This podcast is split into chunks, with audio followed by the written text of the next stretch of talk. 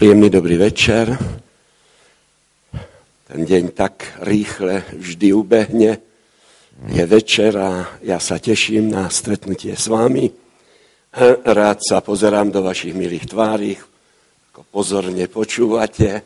Určite máte aj veľa otázok a príde aj čas, keď môžeme diskutovať a o nich hovoriť. Dnes večer s pomocou Božou chceme pokračovať ďalej poslednej prednáške 12., ktorú sme nazvali Neslýchaný príkaz. Aby sme pochopili tomuto názvu, dnes večer pôjdeme na, do tých miest, kde je Irak a Irán. A ako vidíte podľa tejto mapy, niekedy sa tu svetová ríša rozprestierala, bola to babylonská ríša. A príbeh, o ktorom dnes večer budeme hovoriť, premýšľať o ňom, ten sa odohral tu, kúsok od Babylona, kde je údolie, v tomto údolí. A tam bol daný príkaz, ktorý je neslýchaný, ktorý tie základné práva, na ktoré ľudia majú a ktoré pán Boh tieto práva im dal, tieto im boli zapreté a im boli vzané. Preto je to ten neslychaný príkaz. E, keď myslím na tú rovinu Dúra, kde sa to stalo, tak e, myslím samozrejme i na panovníka, na Nabuchodonozora. E, Nabuchodonozor ako, ako, ako panovník babylonskej svetovej ríše mal veľký problém. Ten problém bol v tom, ako tú ríšu udržať, ako to panstvo svetové udržať mal problém, pretože tá ríša sa mu pomaly rozpadala. Čo idem robiť? A pretože plánoval budúcnosť, plánoval, e, ako tú ríšu riadiť, i pán Boh chcel osloviť tohto muža.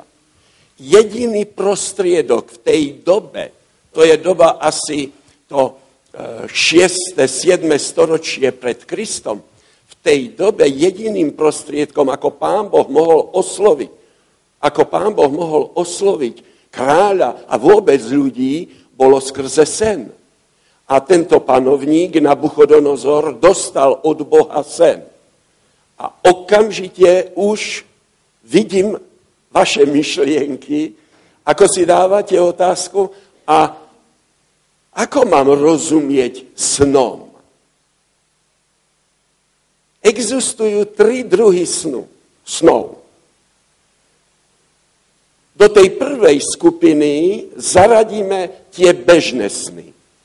Keď večer robíte tak, že neskoro idete spať a ešte niečo jete, záleží koľko toho ešte zjete, môžete rátať s tým, že dostanete ťažké sny, dostanete nejaké tie sny a nebude sa vám dobre spať.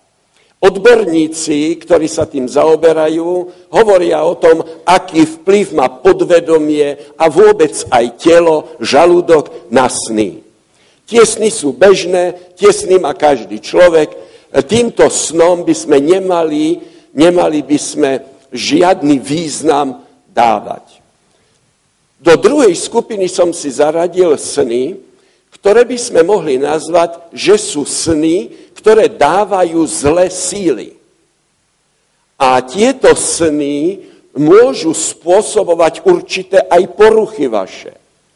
Znovu by som chcel počiarknúť, že tieto sny nedávajte týmto snom nejaký veľké, veľkú váhu. Pretože keď začnete o nich vyprávať, keď dávate na to váhu určitú, určitý rešpekt, tie zlé síly urobia všetko preto, aby tie sny sa plnili. Potom začnete veriť snom, začnete veriť, že sny vás budú riadiť a váš život môže byť veľmi komplikovaný a môžete skončiť aj na psychiatrii. Sny od zlých síl sú veľmi, sú veľmi nebezpečné. Tak ako keď veríte rôznym, rôznym E, tým znameniam. Včera som hovoril o nožniciach, keď tomu veríte, uvidíte, že tie síly zla začnú to plniť. Budete veriť tomu vy, budú to veriť vaši príbuzní, v práci tomu budú veriť, pretože sa vám to stalo. Do tretej skupiny zaradíme sny, ktoré sú od Boha. Tu počiarkujem, že keď pán Boh dáva sen, ten sen aj vyloží. Pán Boh to nikdy nerobí tak, aby ste nerozumeli a nevedeli. Tak aj tu prichádza Daniel a tomuto panovníkovi Nabuchodonozorovi dáva, e, vykláda tento sen. Určite poznáte tento sen. Pokiaľ ho nepoznáte, pán Boh považoval za veľmi dôležité, aby bol napísaný v Biblii. To sú najkračšie svetové dejiny. Nikomu sa nepodarilo tak krátke dejiny napísať. Keď si prečítate v roháčkovom preklade, ja som si dal tú prácu, Vyrátal som, že tie najkračšie svetové dejiny, ktoré zjavil pán Boh na, Buchodonozorovi, majú 132 slov. Napísať svetové dejiny v 132 slovách je absurdné. To môže urobiť iba pán.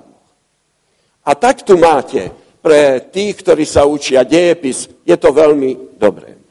Vidíte tu pred sebou metalurgickú sochu, ktorá má zlatú hlavu, strieborné ramena, bedra má z medi, tu máte železo, hlina a železo. E, výklad máte napísané, napísaný na pravej strane, ktorá časť... A tak, keď sa zaoberal Nabuchodonozor budúcnosťou, dozvedel sa od Boha, cez výklad Daniela, že tá zlatá hlava je on a že je to vlastne reprezentácia babylonskej ríše. Babylonská ríša tu nebude na veky, ale pán Boh zjavil, že po tejto ríši príde ríša, ktorá je strieborná, menej hodnotná, zlato je na vyššej úrovni. Je to medoperská ríša, vidíte, Médo, Perska, sú tu dve, dva ramena, pardon, dve ramena sú tam. A potom ani tá tu nebude na veku. Príde ríša, ktorá je grécka, rímska ríša a nakoniec mu ukazuje, že tu bude rozdelená Európa. Myslím si, že tieto dejiny poznáte. Pokiaľ by ste chceli ešte podrobný výklad, určite sa prihláste a tento výklad môžete absolvovať a si ho overiť. Je veľmi zaujímavý a môj kolega, dobrý priateľ, profesor, ktorý učí v Prešove na vysokej škole, vysokoškolákov, keď učí dejiny, najprv im povie celý tento sen, ktorý je v Biblii. Zaujímavé je to, v tretej kapitole zjavenie, pardon, Daniela, je to, že Nabuchodonozor o tomto sne premýšľa, urobí záver, že Pán Boh existuje, on je ten, ktorý hovorí, že mu chce dať úctu, e, dal príkaz všetkým ľuďom v tejto svetovej babylonskej ríši, aby toho Boha uctievali, toho pravého Boha, ktorý pozná budúcnosť, Boha, ktorý tú budúcnosť robí.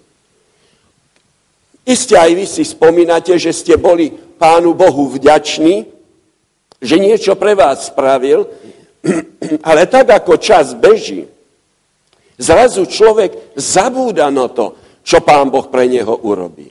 Po 20, po 25 rokov aj Nabuchodonozor zabudol na to, že má úctu Pánu Bohu dávať, e, tak ako to slúbil. A keď premýšľal o tejto budúcnosti, pozrite sa, rozhodol sa, že odhalí na pamiatku toho sna, že odhalí, že odhalí sochu. Keď čítame tretiu kapitolu Daniela, hneď prvý verš, potom je tam napísané, že sa rozhodol, že spraví zlatý obraz, to slovičko obraz z hebrejčiny môžeme preložiť ako socha alebo obraz, to je jedno, ktorý výraz použijete, ktorého výška bola 60 lakťov, šírka 6 lakťov, postavil ho na poli Dúra v krajine Babylona. Pozoruhodné je to, že keď si zoberiete a pred sebou si predstavíte, zistíte, že sú tu dve sochy.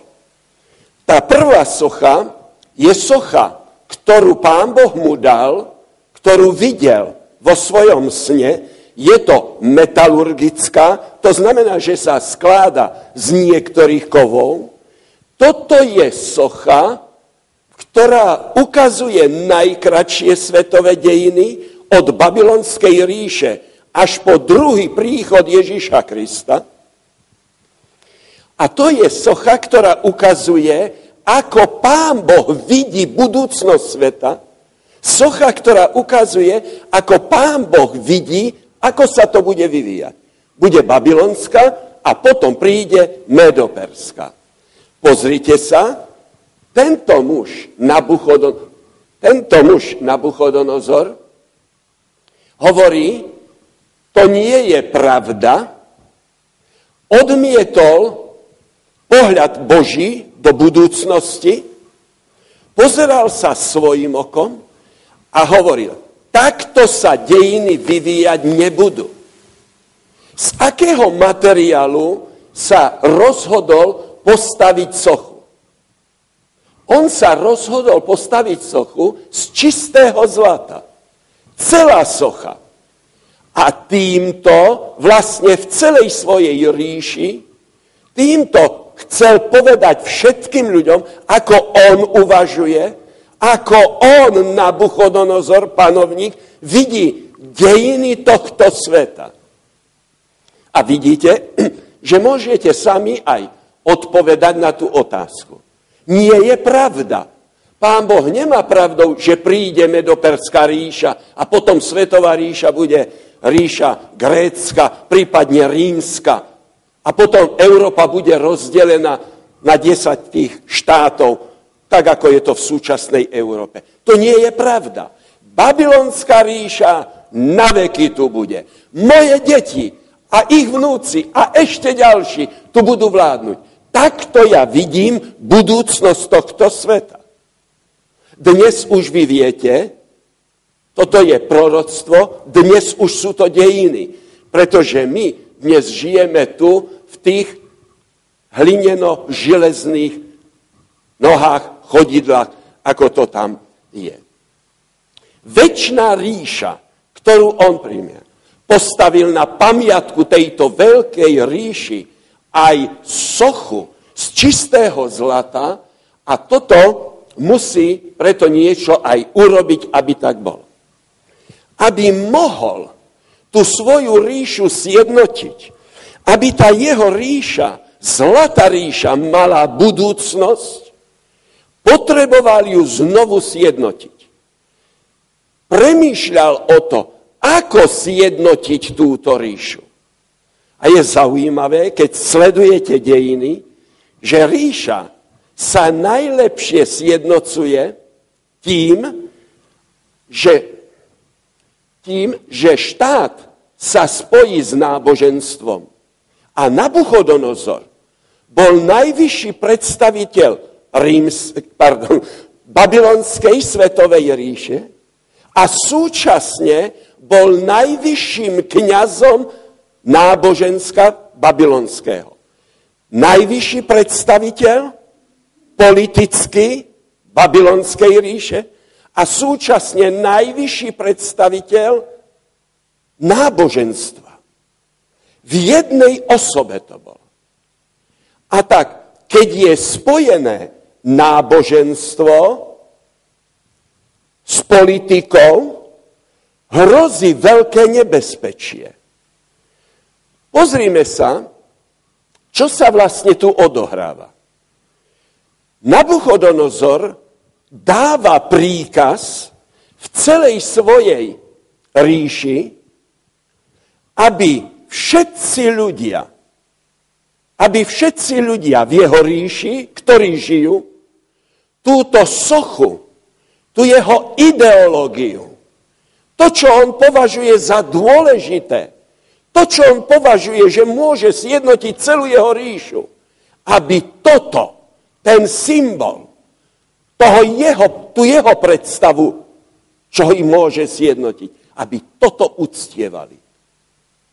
Zaujímavé je, že v tomto údolí, alebo ako sme čítali na tomto poli Dúra, sa stretávajú zástupcovia všetkých tých kolónií, všetkých tých v úvodzovkách štátov, krajín, ktoré Nabuchodonozor dobil, aby sa stal svetovým panovníkom. Pozrite sa, poprvé, tam boli na tomto stretnutí náboženskom boli zastúpené rôzne náboženské smery. Aká krajina, iný boh. Aká krajina, iné náboženstvo. A oni dostávajú príkaz, aby teraz tá celá krajina na základe náboženskom sa vlastne zjednotila. Pozrite sa, dnes by sme povedali, že je to ekumenická jednota. Preto som to slovičko tam použil. V tejto dobe Nabuchodonozora to slovičko nepoznali. Ale pretože sa jedná o to, že príkaz nie, aby sa zišli a stretli zástupcovia z celého sveta, z rôznych tých krajín, výsledok je ten, že títo zástupcovia tam museli prísť. Po druhé, na tejto rovine, kde sa stretli títo ľudia, Nabuchodonozor bol panovníkom takýmto veľkorysým. On nikomu nebral jeho náboženstvo. On nikomu nebral jeho názory. On vlastne vysvetľoval a hovoril, viete čo, vy si môžete svoje náboženstvo ponechať. Každý, kto má akého Boha, uznáva ho, vyznáva, klania sa mu, obetepna, môžete to robiť ďalej. Ale ja chcem spojiť celú svoju ríšu. Ja mám určitú víziu. Preto som vás všetkých tu pozval. Po tretie, Nabuchodonozor chcel, aby všetci sa sjednotili. Pretože keď sa sjednotia, len tak môže jeho ríša nejakým spôsobom... Ako chcete ľudí, ktorí majú všelijaké názory, všelijaké náboženské presvedčenie, ako chcete týchto ľudí sjednotiť? A tu vidíte, že akým spôsobom to urobil Nabuchodonozor. Jednoduchým spôsobom. Vydal zákon, vydal zákon, ktorým prikázal všetkým, že je tu jedna vec, ktorá všetky tieto náboženské smery môže sjednotiť. A tá jedna vec je jedno vyznanie, a to je vyznanie, ktoré všetky vlastne spojuje. A vy viete, že v starozákonnej dobe, v tej dobe Egypta, Babylona, to, čo spojovalo všetky náboženstva, to bola úcta k sochám, prinášanie obeti k týmto sochám. Takže tá socha zlata, ktorá je na rovine Dúra, ktorá je vysoká asi 30 metrov z čistého zlata, slnko svieti a to vlastne ožiaruje. Je tam niekoľko hudobných skupín, aby pripravili náladu, aby tí ľudia, ktorí tam prídu, tí zástupcovia rôznych náboženstv, boli naladení k tomu, aby tá jednota skutočne tam nastala. Pozrite sa, ako to vlastne on urobil. Dal príkaz. Ako mohol on dať príkaz, náboženský príkaz? Ako mohol on to urobiť? A to je veľmi zaujímavé, ako to mohol urobiť. Urobil to tak, že bol súčasne nielen najvyšším kňazom, najvyšším náboženským predstaviteľom, ale bol aj najvyšším politickým predstaviteľom. A náboženský zákon vydal ako politik. Náboženské zákony skrze, sú vydávané štátnou správou. Štátna správa prikazuje, ako máte veriť a čo máte vlastne veriť. Štvrtá moc, ako spôsobiť túto jednotu, ano, ktorá tu je, využiť, využiť túto politickú sílu a politickú moc, ktorá tam je. Prečo tento zákon tu vychádza? Prečo používa Nabuchodonozor zákon? Ten zákon sa používa z toho dôvodu, ono sa to vždy musí nejak oficiálne ľuďom vysvetliť. Poprvé, Nabuchodonozor tento zákon vydáva preto, aby v jeho ríši konečne bol poriadok, aby si ľudia nerobili, čo chcú. Pretože babylonská ríša by nemala žiadnu budúcnosť, a potom by sa splnilo to, čo pán Boh povedal mu v sne, že príde iná ríša. Po druhé, prečo tento zákon? To preto, že si želá panovník túto jednotu a táto jednota všetkých ľudí prinesie úžitok všetkým, ktorí sú tam. I okolným národom. Po tretie, na čo mu najviac záleží? To je na tom, aby tí ľudia sa mali dobre. Keď budeme jednotní, keď budeme, opakujem stave príslovie, keď budeme ťahať za jeden povraz všetci, potom bude dobre. Potom bude raj na zemi. Pochopte, že ja, Nabuchodonozor, som váš otec, Pochopte, že ja chcem pre vás dobre, keď budeme jednotní, keď budeme uctievať jednoho Boha. Potom sa stane to, že aj vy sa budete mať lepšie. Bude vyššia životná úroveň. To je. Ale vy viete, aká je skutočná pravda. Čo je v pozadí tej krásnej reči, ktorá sa dáva do popredia, aby ľudia tomu rozumeli, aby ľudia pochopili, aby, aby boli naladení pre túto jednotu. Čo je v pozadí toho všetkého? No to, aby Nabuchodonozor vládol, aby mal moc a aby ľudí ovládal. V tom je ten problém. Ale oficiálne sa to musí podať trošku inak. V čom je problém toho zákona, ktorý vydal Nabuchodonozor? Z čoho ide bolieť hlava? V prvom rade v tom, že tie národy mali svoje náboženstva, mali, mali svojich bohov a zrazu kvôli tomu, aby sa mali lepšie, kvôli tomu, aby boli jednotní, vlastne Nabuchodonozor im zákonom zobral náboženskú slobodu náboženskú slobodu, ktorú pán Boh dal všetkým ľuďom, náboženskú slobodu, na ktorú má nárok každý. A včera večer som povedal, že od Boha môžete odísť kedykoľvek. Pán Boh vás za to nezabije a nepovie, no počkaj, ja ti teraz ukážem. Od Boha sa kedykoľvek odchádza. Pán Boh je ten, ktorý rešpektuje tú vôľu toho človeka. Ako sa rozhodnete? Ale za to budete zodpovední potom. Pozrite sa, títo ľudia stratili náboženskú slobodu. Na čo mali nárok?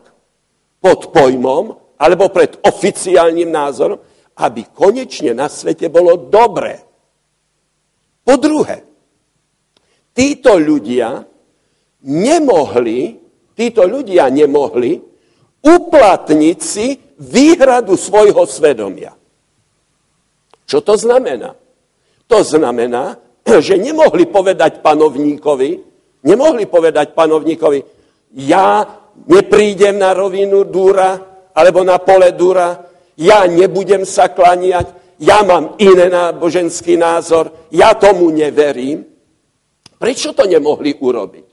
No to preto, že štátna správa vydala zákon, náboženský zákon štátna správa vydala a keď vydala ten štát, tá štátna správa ten zákon, každý zákon má sankcie.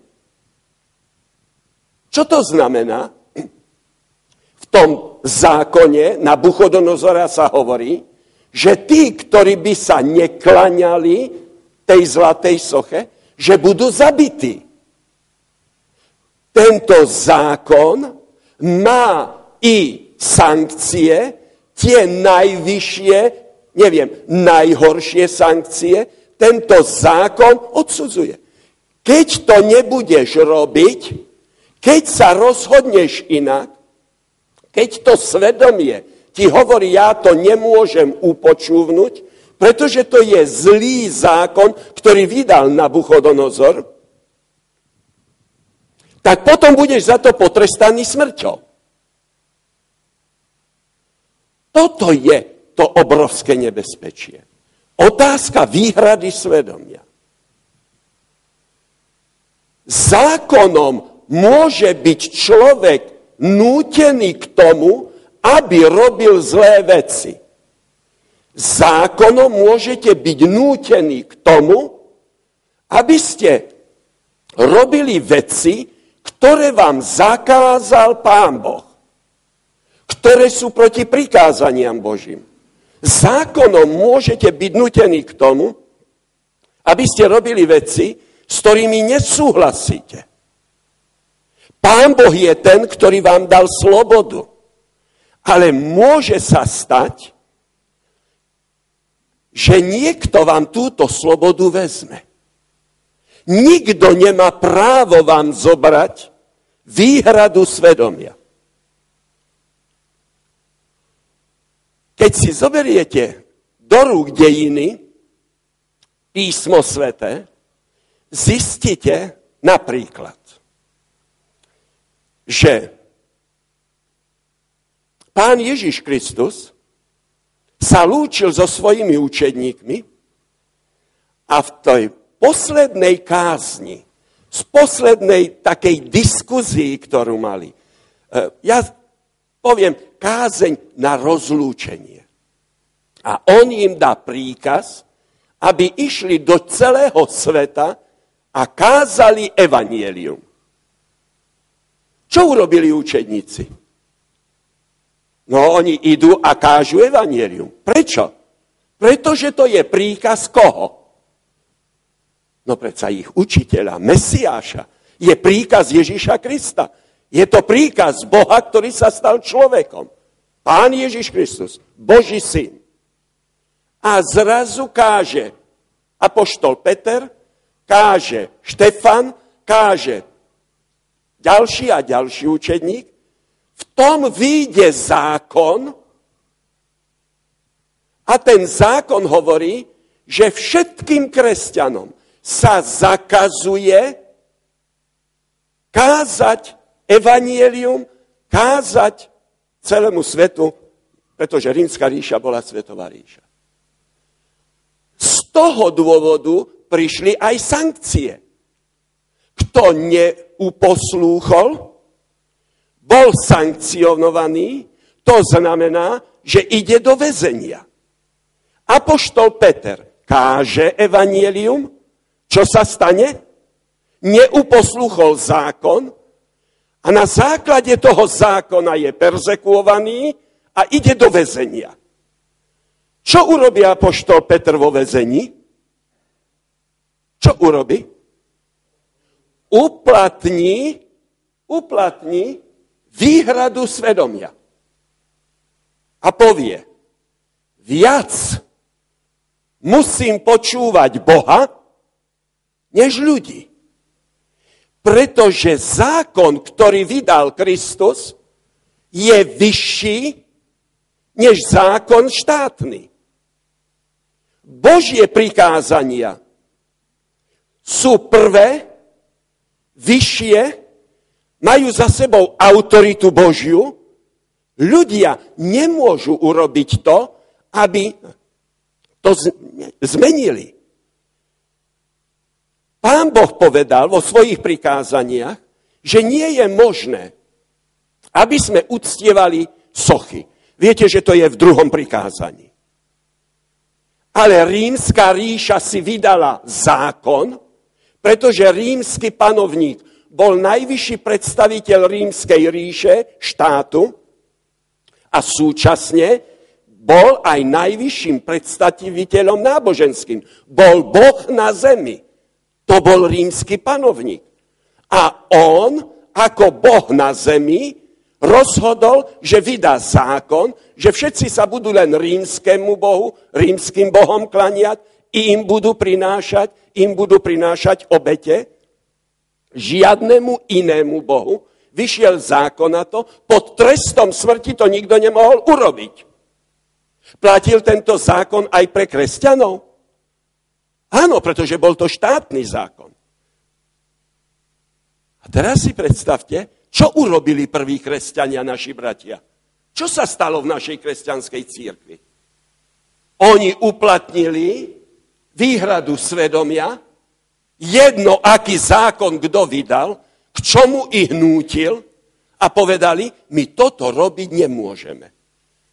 No a výsledok sú katakomby, výsledok je amfiteáter, ano, ktorý je v Ríme, kde popravovali, denne kresťanov popravovali. S určitými prestávkami. Pretože použili výhrady svedomia. Nikto vám to nemôže zobrať. Nech je tá vláda akákoľvek, a toto urobil Nabuchodonozor. Toto urobil Nabuchodonozor. A v tom je to obrovské nebezpečie, ktoré tu je.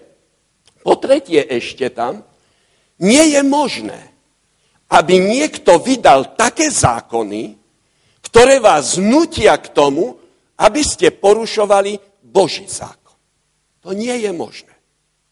To je v rozpore s tým, čo pán Boh i povedal. Je veľmi zaujímavé, veľmi zaujímavé, keď vydal zák- vydali zákony e, v Nemecku a tam boli zákony, ktoré boli proti zákonu proti zákonom Božím, proti prikázaniam Božím. A viete, že vtedy vojáci dostali a rôzni ľudia, ktorí narukovali, museli nastúpiť do vojny, dostali príkaz za, zabíjať, vraždiť. Niektorí sa dostali do koncentrákov a tam vlastne vraždili ľudí. Viete, že tam celé vagóny ľudí prichádzali, o ktorých zákon rozhodol a na základe čoho ten zákon štátny rozhodol. No na základe toho, že pometený Hitler prijal určité názory, názory vývojovej teórie, že najvyššie v tom vývoji sú Nemci, Germani, ktorí sa vyznačujú tými a týmito znakmi. Blondiaci, modré oči. Oni sú najvyššie. A tých ostatných všetkých je treba vyvraždiť. Keď sa izmus spojí s politikou, potom ten izmus skrze politické mocnosti si vydáva zákony a tie zákony ešte majú i... Takže tí, ktorí nechceli z Nemcov uposluchnúť a chceli si uplatniť výhradu svedomia, čo s nimi urobili? Nemci Nemcov zabíjali.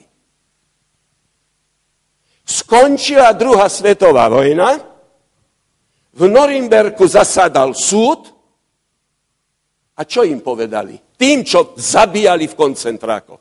Tým, čo... Čo im povedali? Zrazu zistili, že mali si uplatniť výhradu svedomia, že mali povedať, že toto robiť nemôžu, že pán Boh zakázal a že zákon Boží je vyšší než zákon, ktorý vydáva štátna správa. E, myslím si, že, že toto je veľmi dôležité, čo sa vlastne stalo na tejto rovine Dura. Aké to má dôsledky, ktoré ide.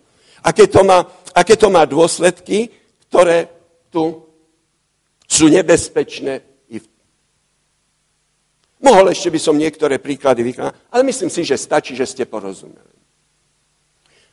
To už je povedané i tu. Keď neprijímate to, keď nechcete zlo keď chcete Pánu Bohu slúžiť i v tom. Nie je možné, nie je možné, aby ste hlasovali o Božích zákonoch. Dnes sa hovorí o demokracii. Nie je možné. Nemôžete hlasovať demokraticky, či Pán Boh existuje alebo nie. Väčšina nerozhoduje o tom. Pán Boh existuje, je. Či veríte tomu, či neveríte, či chcete hlasovať, alebo nechcete hlasovať, aj keby ste odhlasovali väčšinou, že Pán Boh nie je. Pán Boh je. Nemôžete odhlasovať alebo neodhlasovať. Budeme veriť, či Ježiš Kristus je syn Boží. Alebo... Vy môžete to prijať, alebo nemusíte to prijať. Ste slobodní, ale nemôžeme hlasovať o tom. Nemôžete hlasovať, či budeme na Slovensku hovoriť, že 2 a 2 je 4 a odhlasujeme si, že nie, 2 a 2 je 5. Nemôžeme.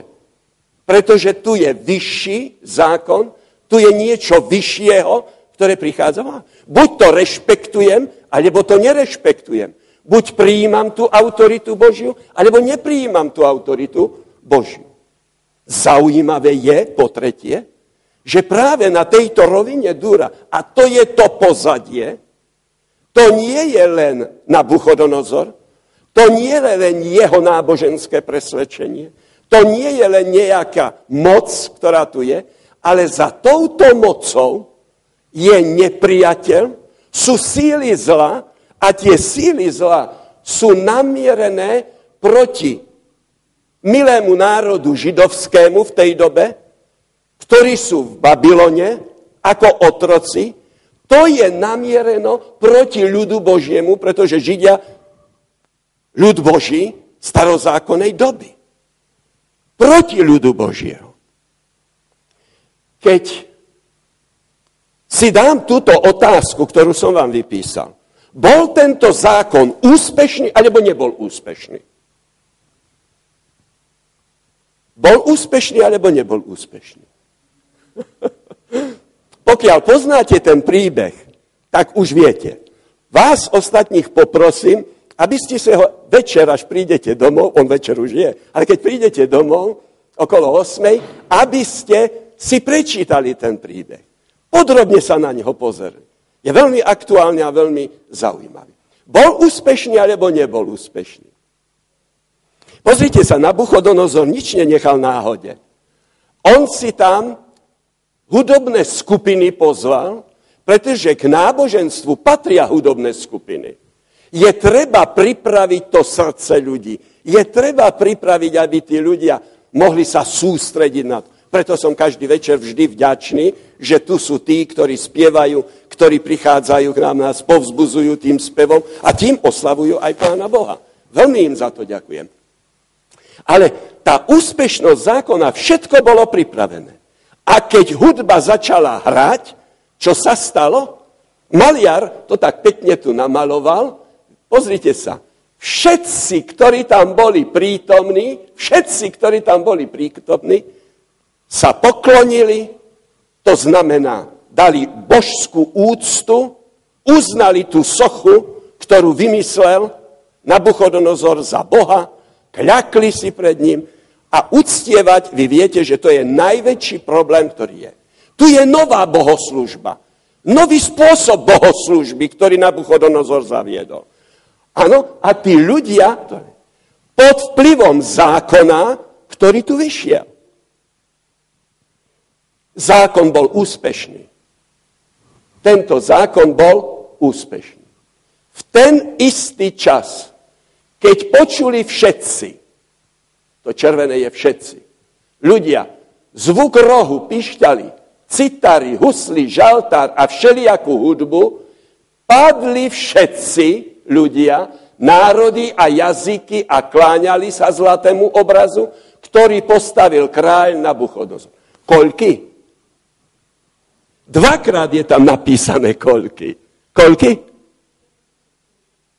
V Biblii je napísané všetci. Nechcem špekulovať, prečo všetci. Či zo strachu, či z presvedčenia. Ale ja si myslím, že zo všetkých skupín tam asi boli. Tí, čo mali strach, tí, čo boli presvedčení, tým, ktorým to bolo jedno, tým, ktorí z toho mali určitý takýto povyrazenie. Ale Biblia hovorí, že všetci boli. A dnes by sme tomu povedali, určitá ekumenická jednota je tu. Ale vtedy sa to slovo nepoužívalo. To nebezpečie, keď tam vidíte, ako všetci tam, ako všetci tam kľačia a majú úctu k tomu, čo prináša Nabuchodonozor, že vraj to sjednotí, tu musíte vidieť v tom tú davovú psychózu. Keď to všetci robia, tak poďme, ideme to robiť aj my. Davová psychóza. To je niečo, čo ničí ľudí. Tam nepotrebujete vôbec o tom premýšľať. V dave máte možnosť sa skryť. V dave vás nikto nepozná. Po druhé, v dave je to tak, že nemáte za nič žiadnu zodpovednosť. Ani vy nie ste zodpovední sa za seba. V dave je to tak, že všetci, keď klačia, tak všetci klačia. V dave je to tak, že všetci robia to isté. V dave nemusíte myslieť. Za vás myslia iní ľudia. Oni rozhodujú čo. Vy v dave sa len opýtate, a kde mám ísť? Pôjdeš na rovinu Dúra. A čo tam budem robiť? Bude tam socha a bude tam hudba. A čo mám robiť? Máš sa pokloniť. Dobre. A všetci idú na rovinu Dúra. Rozumiete? Tam v dave sa nemusí myslieť. V dave rozhodujú iní ľudia. V dave je to tak, že oni vám povedia, kde máte ísť a čo máte robiť. A v tom je ten problém toho davu. Ten dav psychicky ovplyvňuje ľudí. Psychicky ovplyvňuje tých ľudí. Každý ten človek je postrkovaný v tom dave.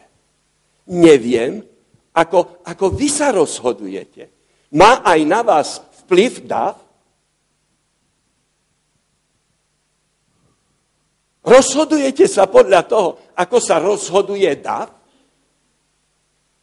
Keď susedia sa pozerajú na tie prihlúple novely v televízii, robíte to aj vy ako kresťania? Sedíte tam celé hodiny, mesiace na 150. pokračovanie? Keď susedia a vaši známi v práci berú nejaké veci, robíte to aj vy? Keď niekto v práci prečerpáva benzín z nákladného, eh, pardon, z jednoho auta do druhého auta, keď niekto si bere naftu, robíte to aj vy? To je tá davová psychóza. To je niečo, čo pôsobí na ľudí. A tá ničí a tí ľudia sa rozhodujú tak, ako by sa nerozhodovali. Ako by sa nerozhodovali kto? Biblia hovorí tiež o davovej psychóze. Eh, keď eh, chcete, Pozrite sa na do, e, Evangelium Lukáša, 23. kapitola, Evangelium Matúša, 27. kapitola, Evangelium Marka, 15. kapitola. A tam niečo zistíte, čo sa stalo, keď pán Ježiš Kristus bol ukrižovaný. Ako sa to mohlo stať? Pán Ježiš uzdravoval ľudí celé mesta alebo dediny, kde pán Ježiš prešiel, tí ľudia boli uzdravení. Ľudia mu ďakovali, vďační mu boli, vyhľadávali ho. A zrazu, keď sa dozvedeli, že pán Ježiš bude súdený, Mesiáš, ten, ktorý ich uzdravil, zrazu tí ľudia sa začali sromažďovať. U Flávia som čítal, že v tej dobe bolo v Jeruzaleme okolo jednoho milióna židov, ľudí, ktorí tam prišli na sviatky Veľkej noci. Asi milión ich tam bolo. Neviem, koľko ich bolo na Golgote, neviem, koľko ich bolo v to. tam e, v tom pretóriu, neviem, koľko ich bolo tam, kde bol Pilát, tak ako ho vidíte na tejto kresbe. Neviem, koľko ich bolo. Ale viem, že ich tam bolo veľmi veľa. A zrazu, čo sa vlastne stalo? Vy viete, že Pilát všelijak premýšľal o tom, aby Ježiša prepustil. Diskutoval s ním, hovoril, kvôli tomu, že ho chcel prepustiť, poslal ho aj k Herodesovi. Jeho manželka mala sen a skrze tento sen vlastne uvedomila Piláta, aby nič s tým svetým nemal. On mal dostatok informácií. Pilát vedel, kto je Ježiš Kristus. Viete, ako s ním diskutoval? Viete, že chcel ho oslobodiť. Ale niečo sa stalo. Čože sa stalo? zrazu začali kričať celý ten zástup, všetko to množstvo, všimnite si slova množstvo, zabi, ukryžuj, e, nový evangelický preklad to pekne preklada, zahlaď ho a prepusti nám Barabáša. Radšej než tento, než Mesiáš, než Ježiš, radšej než žije ten vrah, ktorý tu je. Jeho tu chceme, nech zabíja ďalej. Ale, ale Mesiáša tu nechceme. Viete to pochopiť, ako ľudia, ktorí včera boli uzdravení, predvčerom, obrazne to hovorím, ktorí boli obrátení v ten deň, dnes kričia, ukryžuj ho. Viete si to predstaviť? V dave nemusíte myslieť. V dave niekto iný za vás myslí. A veľmi pozorne si čítajte tú 23. kapitolu. A Matúša. A viete, čo zistíte? Že prvý, ktorý začal kričať, boli veľkňazi a náš prvý, ktorý začal kričať, pridali sa kňazi a potom tí ľudia, no keď všetci kričia, tak ideme kričať aj my. To je tá davová psychóza. To je to obrovské nebezpečie, ktoré tu hrozí a ktoré tu je.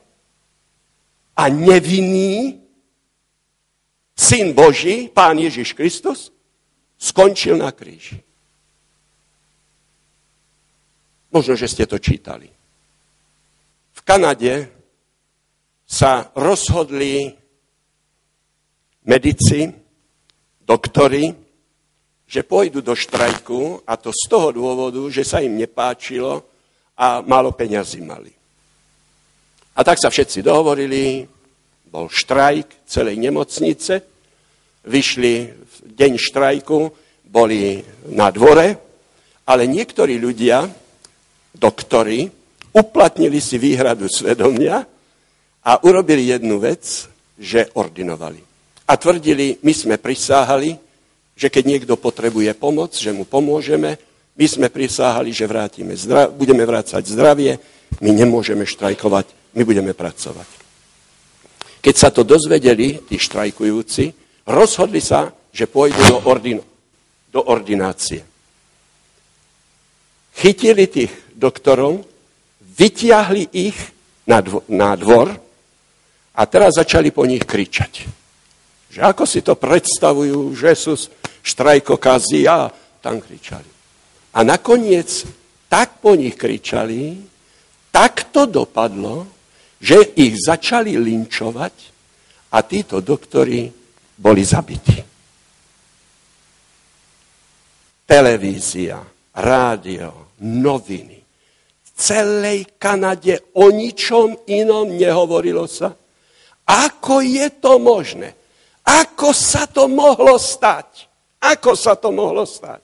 Že ľudia, ktorí prisahali, že budú zachraňovať životy, že budú navrácať zdravie ľuďom, že oni usmrtili človeka, svojho kolegu. A tak šli a pýtali sa tých, ktorí tam boli.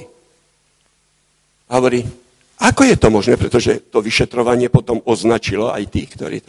A hovorí, ako je to možné? Hovorí, ja neviem, ten doktor.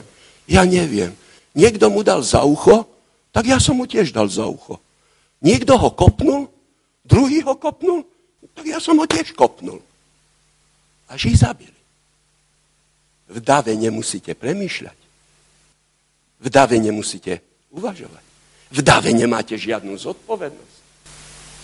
Tam niekto iný za vás premýšľa. Tam niekto iný vás ide a vedie. Poďte na rovinu Dura a pošlime tam nejakého novinára. Hovorí, odkiaľ vy idete? Idem z, uh, idem z, tej, z toho pola Duras. A čo ste tam robili? A to vy neviete. Celá babylonská ríša o tom vie, že sa tam odhaľovala solha. A vy ste čo tam robili? No čo, my sme dostali príkaz, všetci, čo sme tam boli, keď hudba začne hrať, aby sme sa kláňali. A vy ste sa kláňali? O áno. Akého ste vy náboženstva? Ja som žid. A to vaše náboženstvo vám dovoluje sa kláňať? No nie, ale to viete. To bolo po trestom smrti. No to viete, keď všetci to robili. Ale ja ako novinár, ja mám informácie. To nie je pravda, že všetci sa poklonili. To nie je pravda. Bolo vidieť troch mužov, mladých mužov, ktorí to neurobili. Poďte na Golgotu. Pošlime tam novinára. Odkiaľ vy idete? No ja idem z Golgoty. A čo ste tam robili? No ja som, ja som, ja som bol, bol tam ukrižovaný Mesiáš. A vidíte, a keď takto pôjdete, no keď všetci kričali, ukrižuj ho, tak aj ja som kričal. To je to nebezpečie. Tá davová psychóza je tu a je nebezpečie. Povedal som, že nie všetci. Nie všetci to urobili. Títo traja mladí ľudia, vidíte, dostali. A hľa sú. Veľmi sa mi páči slovička. Sú takí. Židia sú to, ktorý si ustanovil nad správou babylonskej krány. Tu máte ich mena, ktoré sa nám dochovali. Oni nepočúvajú rozkaz kráľov, tvojich bohov nectia sa, nectia si, zlatému obrazu, ktorý si postavil, sa neklaňajú. Sú takí? A keď pán Boh vždy mal takýchto ľudí, ktorí mu zostali i verní. Menšina sa vždy rozhodla pre pána. Vždy. Keď ten dav je niekým riadený, keď zostanete stáť, ako tí traja muži, bolo ich vidieť? Keď chcete byť verní Pánu Bohu, bude vás vidieť. Nebude to príjemné. Nie je to ľahké zostať stáť, keď všetci kľačia. Ale títo mladí muži mali túto odvahu. A keď zákon vyšiel a nesmeli ste mať iné, iný názor, než naša kresťanská církev mala, po trestom smrti. Nesmeli ste čítať Bibliu. Boli tu jedinci, ktorí mali odvahu, ktorí zostali Pánu Bohu ver, ktorí napriek tomu použili výhradu svedomia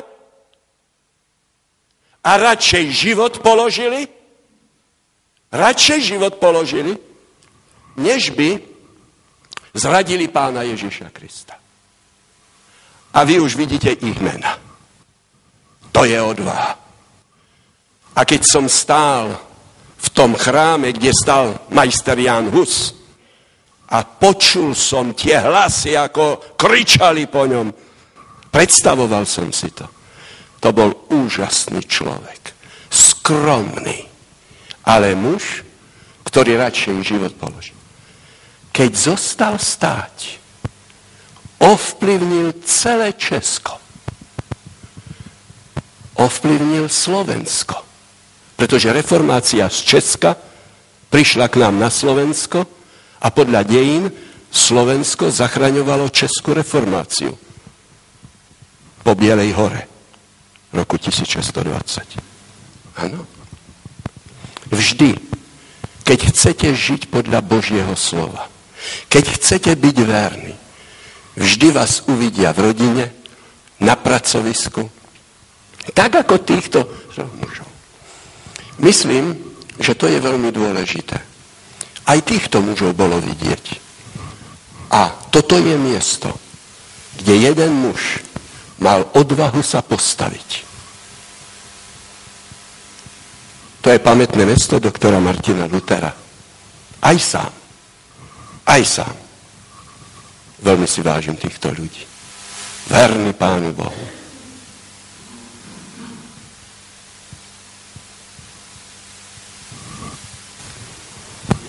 Keď otvoríte sa knihu Zjavenia Jána, zistíte ešte jednu vec. A tam je totiž napísané, že to, čo sa stalo na rovine Dúra, že toto sa bude v dejinách opakovať. Technická chyba. Pozrite sa, ja trošku hlasnejšie budem hovoriť. Je tu napísané. A bolo jej dané, aby dala ducha obraz šelmy, aby aj hovoril obraz šelmy, aj aby urobila to, aby všetci, ktorí by sa nekláňali obrazu šelmy, boli pobudí. Ďakujem. Všimnete si slovíčka.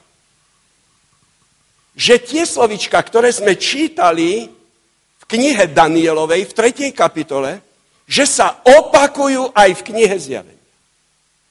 Nech to bude akákoľvek moc, ktorá v budúcnosti má prísť, nech sa menuje akokoľvek, nejdeme riešiť túto otázku, ale jedno je isté, že v budúcnosti niečo také, čo sa stalo na rovine Dúra, sa ide opakovať. Vidíte, že znovu bude postavený, ale že znovu bude postavený, že znovu bude postavený obraz alebo, alebo e, socha, ktorá bude hovoriť, bude to niečo, kde ľudia budú znovu nútení k tomu, aby sa kláňali, aby tomu dávali úctu. A keď nie, aby boli pobytí. To znamená, že aj v budúcnosti vyjde taký zákon, kedy tá náboženská sloboda bude poprená. Dnes nevidíme to.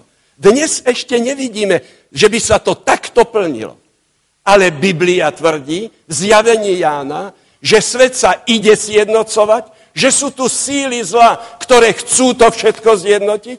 A výsledok toho je, že vyjde nejaký zákon. Prečo vyjde takýto zákon? To preto, aby sme sa mali dobre na tomto svete. A tieto zákony vydávajú dobrí ľudia, aby prinútili iných ľudí, aby boli dobrí ľudia, aj oni aby bolo dobre na tomto svete. Oni nemajú zlý úmysel. Ani Nabuchodonozor nemá zlý úmysel.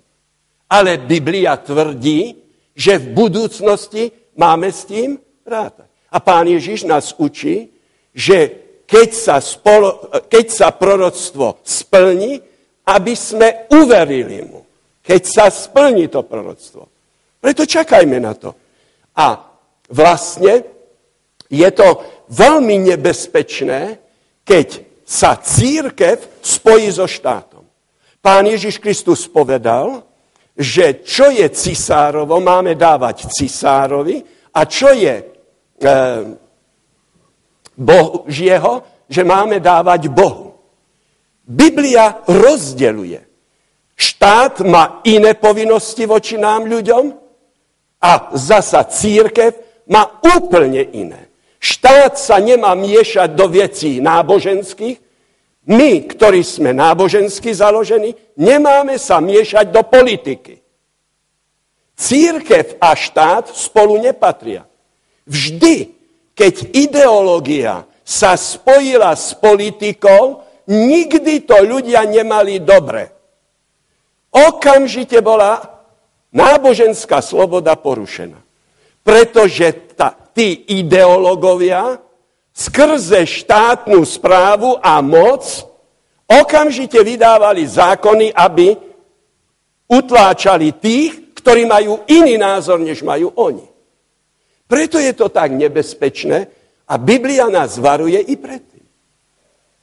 Tí, ktorí, či to boli izmy, alebo v dejinách, vždy znásilňovali svedomie ľudí, nedali možnosť týmto ľuďom sa rozhodnúť, vnútili im svoju bohoslužbu, po štvrté, vydali náboženský zákon a keď ste ho nechceli poslúchať, tak za to bol trest. Za to bol trest.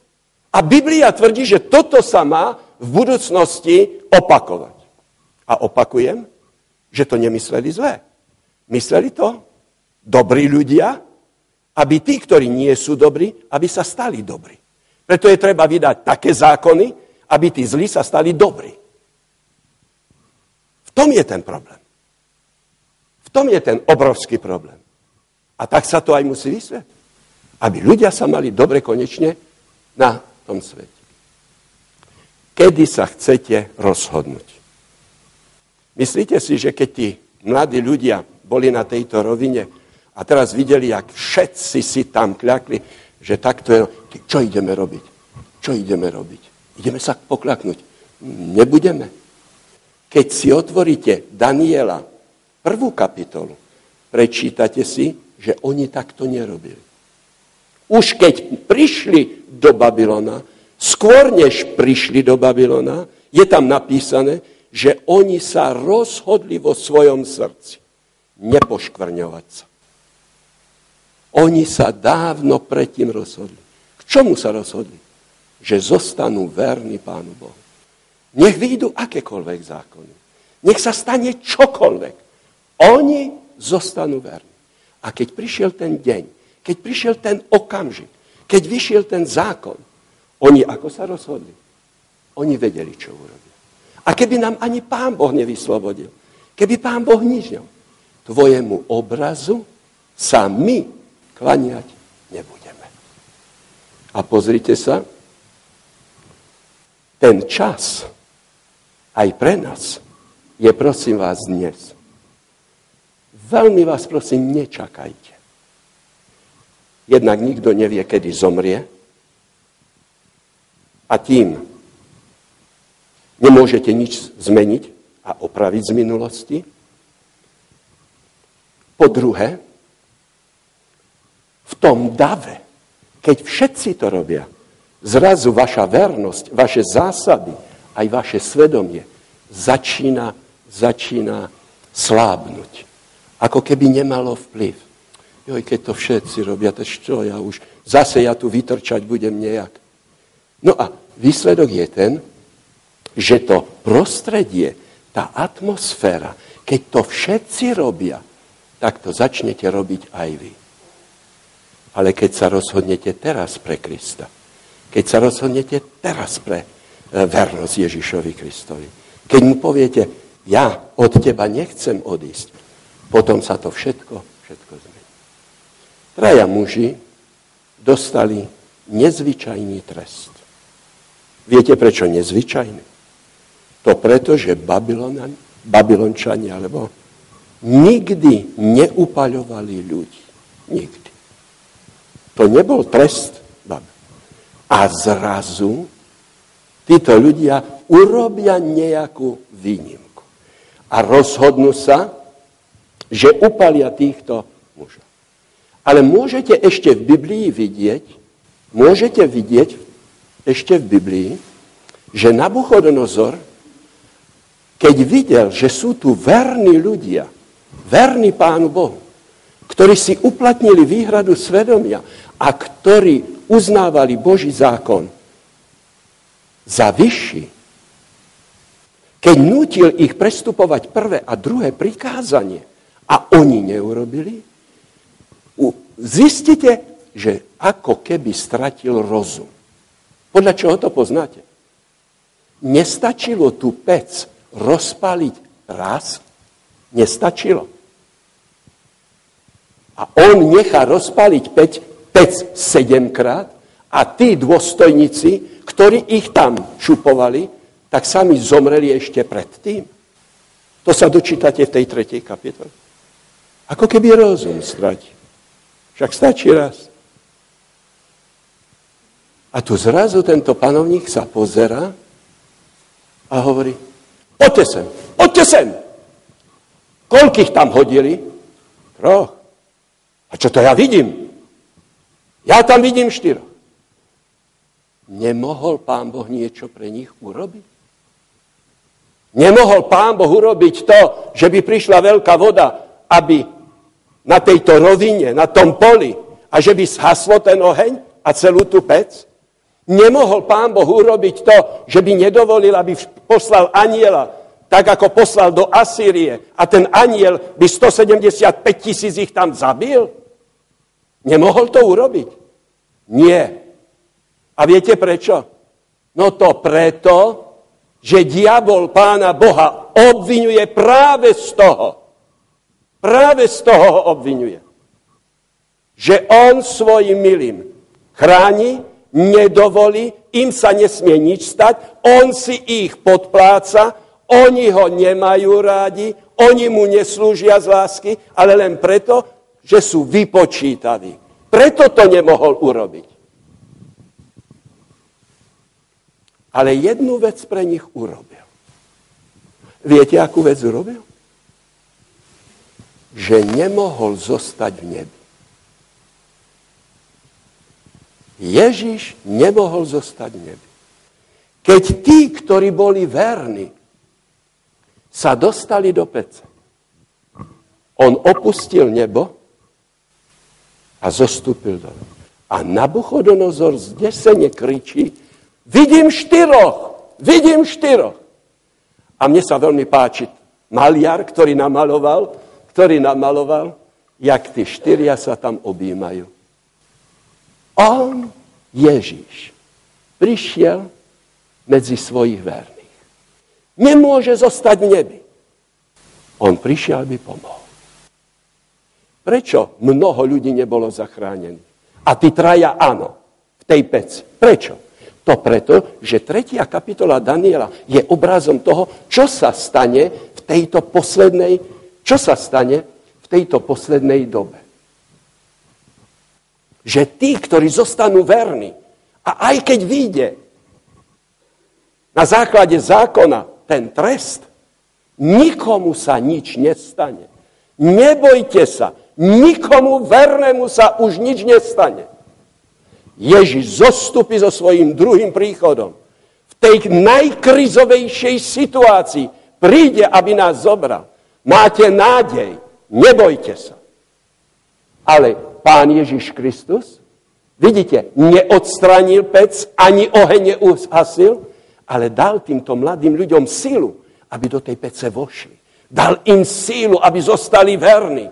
Dal im vnútornú nádej. A potom prišiel. A rád by som povedal, rád by som povedal, že takto robí Pán Ježiš Kristus dodnes. Myslím si, že niekto z vás dnes večer je tiež v nejakej peci. Ja neviem, kto v akej peci ste. Že Pán Boh dovolil, aby ste sa do tejto pece dostali. Ale Ježiš je tu, ktorý vždy príde aby vám pomohol. Spomínam si na Štefana. Nastalo obrovské prenasledovanie práve kvôli zákonu, ktorý zakazoval Židia, ktorí nás prenasledovali. A Štefan sa zrazu dostal do tej rady, je vypočúvaný, má posledné kázanie na tému, vy ste sa vždycky protivili Duchu Svetému, to som vám hovoril. A keď mal toto kázanie, a oni kričali a teraz brali kamene, aby ho ukamenovali, aby ho zabili a teraz ho tlačia von. A predstavte sa, nič sa nestalo. Nič sa nestalo. Ježiš nezostúpil. Ježiš neodohnal Židov. Nezobral im kamene. Oni sa dostali. A vtedy sa niečo stalo. Čo urobí Ježiš pre Štefana? Nič? Nechá ho chladný? O nie. A teraz, ako tam strkajú a on ide, obráti svoju tvár k nebi a hovorí. Vidím nebe otvorené a syna človeka stojí po pravici Boží. Čo urobil pre neho Ježiš? V tej najhoršej chvíli, do ktorej sa dostal. Čo urobil pre toho verného Štefana, plného Ducha Svetého, vzácného muža? Viete, čo urobil? Nechal otvoriť nebo a keď ho viedli na popravu, ukamenovať ho, Ježiš nemohol sedieť. Všade v Biblii je napísané, že Ježiš sedí po pravici Božej. Len jedno miesto je, keď Štefana kamenovali. Ježiš z úcty k vernému služobníkovi sa postavil. A Štefan zomrel. Ježiš to chce urobiť pre vás. Neviem, čo urobí pre každého z vás. Možno, že prídete domov a zistíte, že vaša rodina je jak peklo nerozumiete si s deťmi, nerozumiete si s príbuznými, manželia si nerozumejú. Ježiš vám chce pomôcť. Ježiš chce vstúpiť do vášho problému. Možno, že dnes večer je tu niekto, kto keď ide okolo krčmy, nie je možné, aby tam nevošiel. Sám zo seba je nešťastný. Túži po niečom lepšom. Jeden je Ježiš ktorý vie o vašom probléme. Ježiš chce vstúpiť do vášho života. Ježiš chce pomôcť. Možno, že tu niekto je, ktorý keď príde domov, nekontroluje sa, reve, kričí, rozbíja veci. Jediný, kto vám môže pomôcť, to je Pán Ježiš Kristus.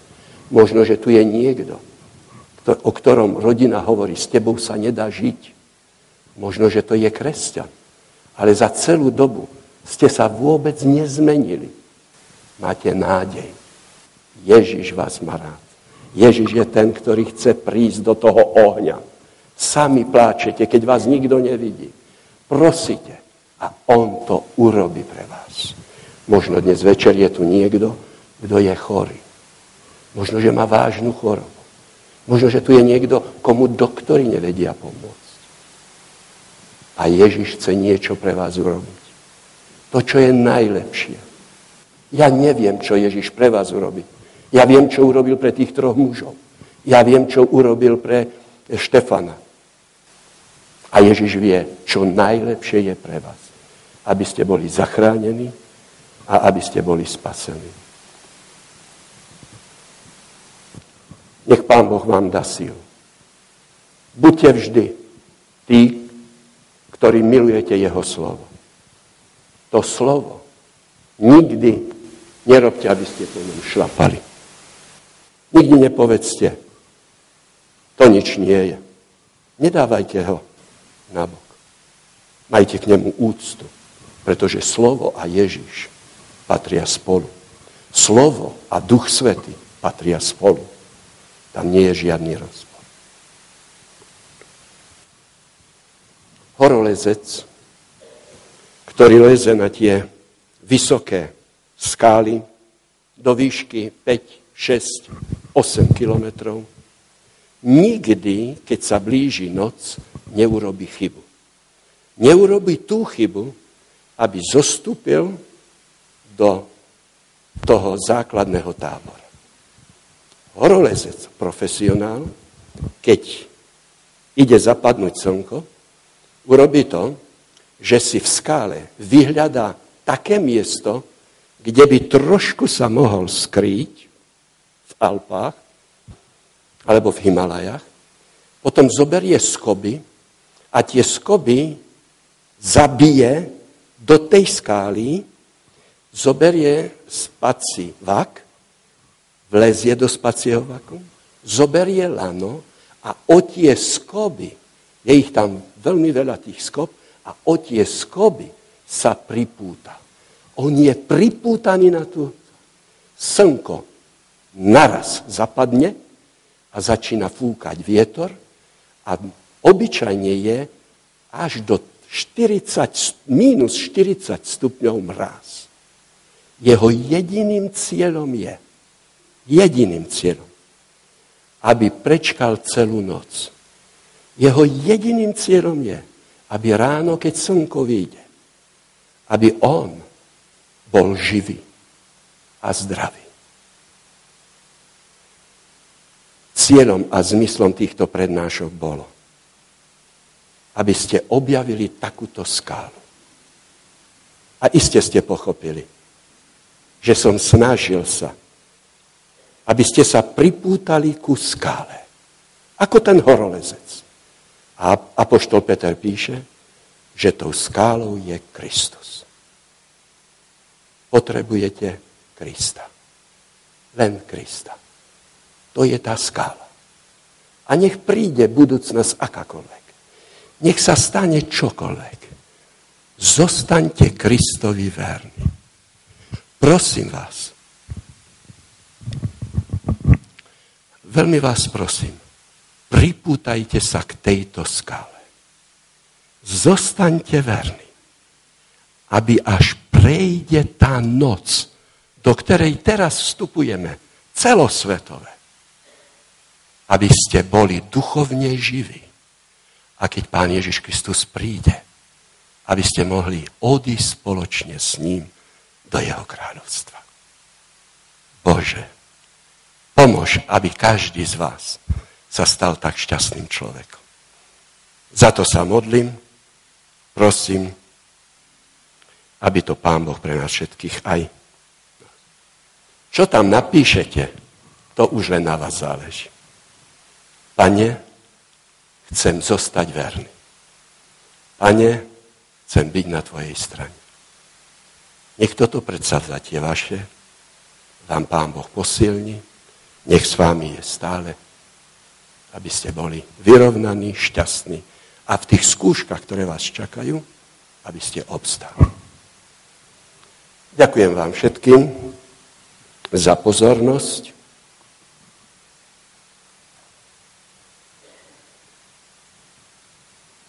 Chcem vám poďakovať všetkým za účasť. Chcem vám poďakovať za to, že tak pozorne ste ma sledovali a ja som sa každý večer veľmi tešil. Najviac, najviac chcem poďakovať, že každý večer, čo sme boli spolu, bol prítomný Duch Svety a každý večer ste boli ku Kristovi priťahovaní. Ďakujem Pánu Bohu za to, že niektorí ste mi povedali, že ste objavili znovu Krista pre seba. A ja som veľmi šťastný z toho. Veľmi si vážim toho, že vy mladí ste tu prišli, že ste sedeli a poslúchali. Ďakujem vám, ktorí chodíte do práce ráno, večer a venovali ste čas preto. Veľmi si vážim vás starších, že ste museli ísť a Pán Boh vám dával sílu, aby ste spočuli Božie slovo. Ďakujem spevákom, tým, ktorí tu s tým mikrofónom narábali, aby vy ste dobre počuli. Ďakujem vám ešte raz za lieky, ktoré ste mi prinášali. A ďakujem za to, že sme všetci tu mohli byť. Teším sa z toho a želám si, aby ste s Ježišom Kristom pokračovali ďalej. Aby ste svoj život spojili s Kristovým životom. Aby ste plánovali s Kristom do budúcnosti. Aby ste si povedali, že bez Krista nechcete už byť. Aby každý deň ste zostali s ním. A uvidíte, začnete sa meniť. Stanú sa z vás stále lepší a lepší ľudia. A tak vás sám Kristus skrze Ducha Svetého pripraví na život na novej zemi. Ešte raz ďakujem za pozvanie, ďakujem, že som tu mohol byť a ďakujem za všetko Pánu Bohu. Dovidenia.